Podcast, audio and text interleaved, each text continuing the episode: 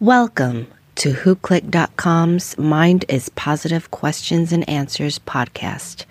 And now for your host, founder of HoopCliq.com, Garrett Richardson. What is going on, everybody? Welcome back to episode four of the Mind is Positive Questions and Answers podcast. You know what? I received an email and this is his situation. Garrett Richardson, my name is Ty, and I am a freshman in high school. I play wingman on the team, and I can play with the best of them. The problem I'm having is my parents moved us to the opposite side of town where my old school and the new school that I'm at now don't like each other. Now, at my old school, my teammates and I have been playing together for five years.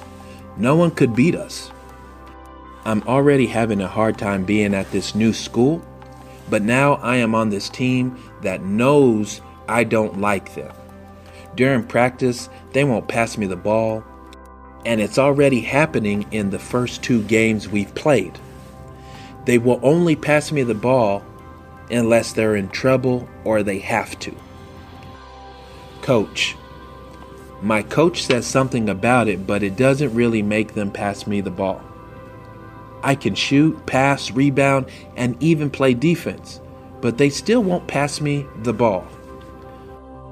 I'm not able to go to another school or even to my old school, so I am going to be stuck here with this team that won't even pass me the ball. What do I do?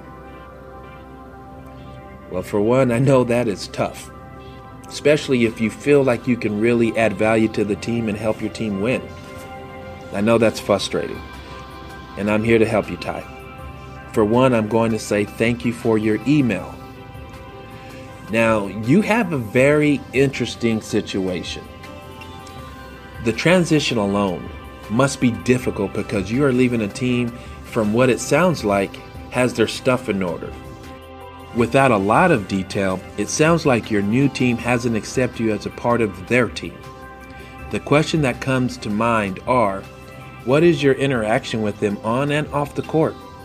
How is your relationship with your coach like? Is he approachable? Have you had a conversation with your coach about what's going on with the team? These types of questions will help you get some answers as to why your team is reacting to you the way they are. If you don't have answers to these questions, then I highly suggest you go and get them. If you find yourself in the same place where your team isn't passing you the ball and your coach is not helping, then you need to take the game in your own hands. I went through a similar situation where I wasn't being included and the coach didn't help the situation. So I came up with my own strategy. And this is what I did. Step one I got serious and I got in shape. I worked hard, but I wasn't the hardest worker on the team. So I needed to be for my strategy to work. So I would get up every morning. Listen, I would get up every morning and I ran sprints and I did drills before school. After practice, I would stay and shoot and continue to push myself. I did whatever it took to get in shape, and I got there very quickly because I did double the work than anybody else. Step two, I learned my teammates. In practice, I would watch my teammates like a hawk. Now, it was natural for me to study players because I wanted to know what they knew so I can have an edge on them. In this case, I watched their every move, so I knew how to use them to get my strategy to work. I was very detailed too. I knew which ones could shoot where they could shoot and where they didn't shoot so well. I figured out who were the black holes on the team. In other words, the ones who would only pass to the basket. The final step was to be the best player on the boards and on defense. I knew if I could get the ball, I would be the decision maker. Every time I got a rebound, man, I would take off so fast on that fast break because I knew I would have the advantage.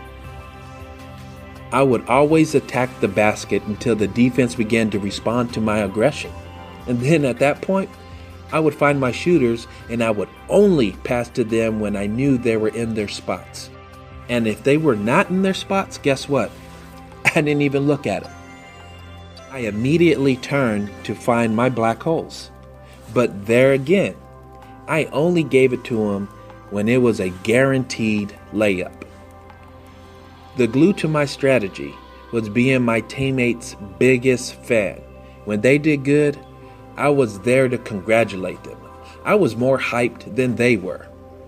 When they did bad, I was the first one to encourage them.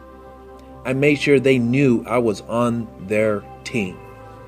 I did that for like three games, and before I even knew it, they began treating me the same way I was treating them. The lesson that I received from all of this is that you get what you put your focus on. In the beginning, I was always upset when I was not being included, and it bothered me so much that I couldn't even think about anything else. When I decided to take the situation in my own hands and focus on making things happen, then that's when my new team started changing the way they played with me. It was a nice feeling, and we had a decent season.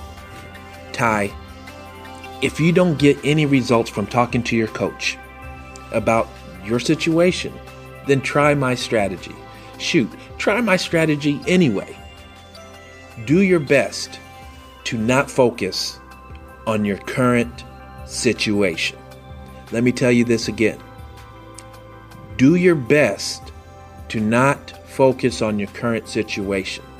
You will always get what you focus on. Think about what you can do to change your current situation and then just put your focus on that. Those are my suggestions to you, Ty. And again, thank you for this email. That's it for this episode. And as always, for those of you who are wanting advice, please send me an email explaining what you are going through, and maybe it will be your situation that I will cover in the upcoming podcast. As you know, hoopcliq.com is for middle school and high school basketball players who are trying to get to the next level. If you haven't already, create your free account today. And until next time, take care of yourself.